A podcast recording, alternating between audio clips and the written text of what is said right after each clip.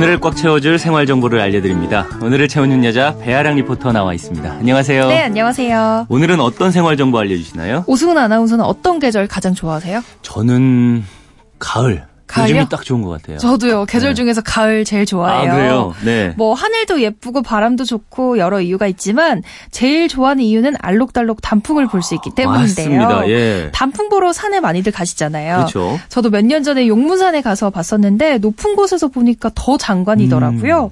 또 단풍 아니더라도 날씨가 선선하니 딱 좋아서 가을산 좋아하는 분들이 많은데요. 네. 근데 산에서 알아두셔야 할 것들과 조심하셔야 할 것들이 몇 가지 있어요. 음. 어떤 것들인지 알 려드리고 또 요즘 오르기 좋은 산은 어디 어디 있는지 소개해드릴게요. 네. 그러면 산에 오를 때 어떤 걸 조심해야 되는지 먼저 알려주시죠. 제가 지난번에 가을철 3대 감염병에 대해서 말씀드렸죠. 네. 찌찌가무시, 렙토스피라증, 유행성 출혈열이 있는데요. 네. 특히 가을철에 야외 활동이 많은 분들이 걸리기 쉽거든요. 그래서 산에 오를 때 반드시 긴 팔, 긴 바지 입고 눕지 말아야 하고요. 네. 풀숲에 옷을 벗어두는 것도 안 하시는 게 좋아요. 음. 근데 이것뿐만 아니라 가을철에는 독버섯 조심하셔야 하는데요. 독버섯이요. 딱 요즘이 야생버섯 잘, 많이 자라는 시 기거든요. 네. 근데 야생 버섯 중에 식용 버섯이랑 모양이 비슷한 것들이 있어요. 음. 개나리 광대 버섯, 화경 버섯, 붉은 사슴뿔 버섯이 그런데요. 어. 이것들이 다 맹독 버섯이거든요. 이 맹독 버섯이 이름은 예뻐요. 그죠? 그쵸.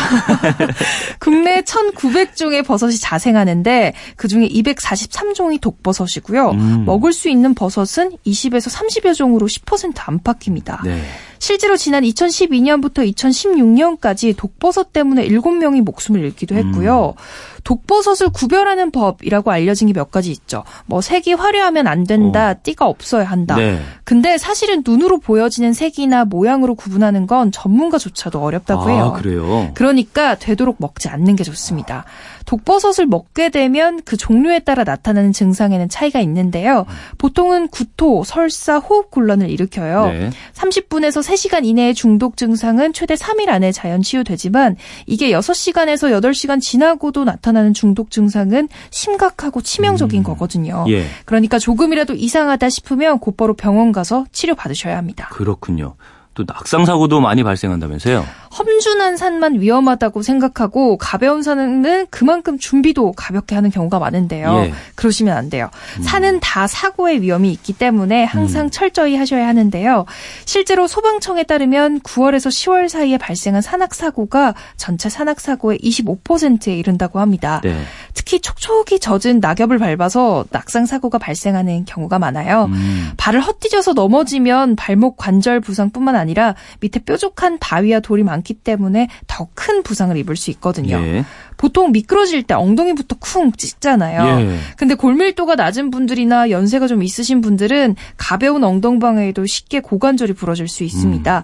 그래서 비 내린 다음 날 산에 오르신다면 평소보다 더 조심하셔야 하고요. 근육 쓰기 전에 충분하게 스트레칭으로 풀어주시는 것도 중요해요. 예. 등산화를 고를 때는 미끄럼이 덜하고 마찰력이 좋은 신발로 신어야 하고요. 발을 내디딜 때 발바닥 전체로 지면을 밟고 한 걸음의 폭폭을 넓지 않게 하셔야 해요. 또 산악용 지팡이나 무릎 보호대 같은 걸 사용하시는 것도 좋은데요. 미끄러운 것도 좀 덜하고 만약에 넘어지더라도 하중을 분산시킬 수 있어서 큰 부상을 막을 수 있습니다. 그렇군요. 또 다른 주의사항도 있을까요? 아침 저녁에 그리고 한낮에 날씨가 천지 차이잖아요. 그렇죠. 일교차 클 때 더운 것만 생각하고 올라가시면 안 돼요. 음. 땀 흘리고 나서 기온이 떨어지고 나면 저체온증에 나타날 수 있거든요. 네. 얇은 옷 여러 겹으로 입으시고 더울 때 하나씩 하나씩 벗어두는 게 좋고요. 또 요즘은 해 떨어지는 시간도 빨라졌잖아요. 평지보다 빨리 해가 지는 것까지 감안해서 해지기 1시간에서 2시간 전에는 하산하는 걸 목표로 음. 하셔야 합니다. 네. 만약에 사고가 발생했다면 119에 구조 요청을 해야 하는데요. 이때 내 위치를 좀 빨리 파악하기 위해서 산에 오르기 전에 주요 봉우리 이름 한번 알아두시고요. 오. 또 등산로에 설치된 산악 위치 표지판에 표지판 번호도 확인해 둘 필요가 있습니다. 예. 지금까지 말씀해 주신 그 주의 사항들 유의해서 주말에 네. 산에 가면 좋을 것 같은데요. 이게 단풍 시즌이 오잖아요. 그러니까 언제쯤 단풍 볼 수 있을까? 이게 제일 궁금한 거예요. 바로 오늘부터 설악산에서 단풍이 보인다고 해요. 어, 예. 다음 달 18일에는 단풍이 절정이라고 하니까 이제 주말에 가을 산행을 하시기 좋겠다 싶은데요. 음. 특히 설악산은 안 예쁜 계절이 없을 정도로 매 계절마다 매력이 넘칩니다. 네. 초보자라면 대청봉에서 희운각 산장을 지나는 1시간짜리 코스로 주변 지리를 잘 알고 많이 올라가 보신 분이라면 오색지구에서 설악폭포까지 가는 4시간짜리 코스를 가보시는 것도 좋을 것 같아요. 계룡산은 충청도에서 단풍이 예쁘기로 소문난 곳인데요. 네. 특히 오리숲이라고 불리는 갑사 진입로와 계룡산 용문폭포 주위의 단풍은 한 번 보고 오신 분들이 엄지를 척 올릴 만큼 음. 아주 장관이라고 하고요. 서울 경기권에서는 북한산이 있죠. 네. 특히 우이령길은 완만하기도 하고 북한산 내에서도 가장 화려한 단풍을 감상할 수 있는 곳입니다. 특히 오봉 전망대 이 다섯 개 바위 봉우리는 음. 붉은 단풍을 배경으로 멋진 사진 하나 남기기 딱 좋고요. 네. 또 전체 구간이 가파르지가 않아서 아이나 어르신들이 가기도 괜찮습니다. 네. 추석 연휴 끝나고 살짝 몸이 무거워졌다면은 이번 주말에 가벼운 산행 떠나는 것도 좋을 것 같습니다. 물론 오늘 말씀드린 주의 사항에 유의하시면서요. 오늘을 알차게 채울 꽉 찬 정보였습니다. 지금까지 오늘을 채우는 여자 배아량 리포터였습니다. 감사합니다. 네, 감사합니다.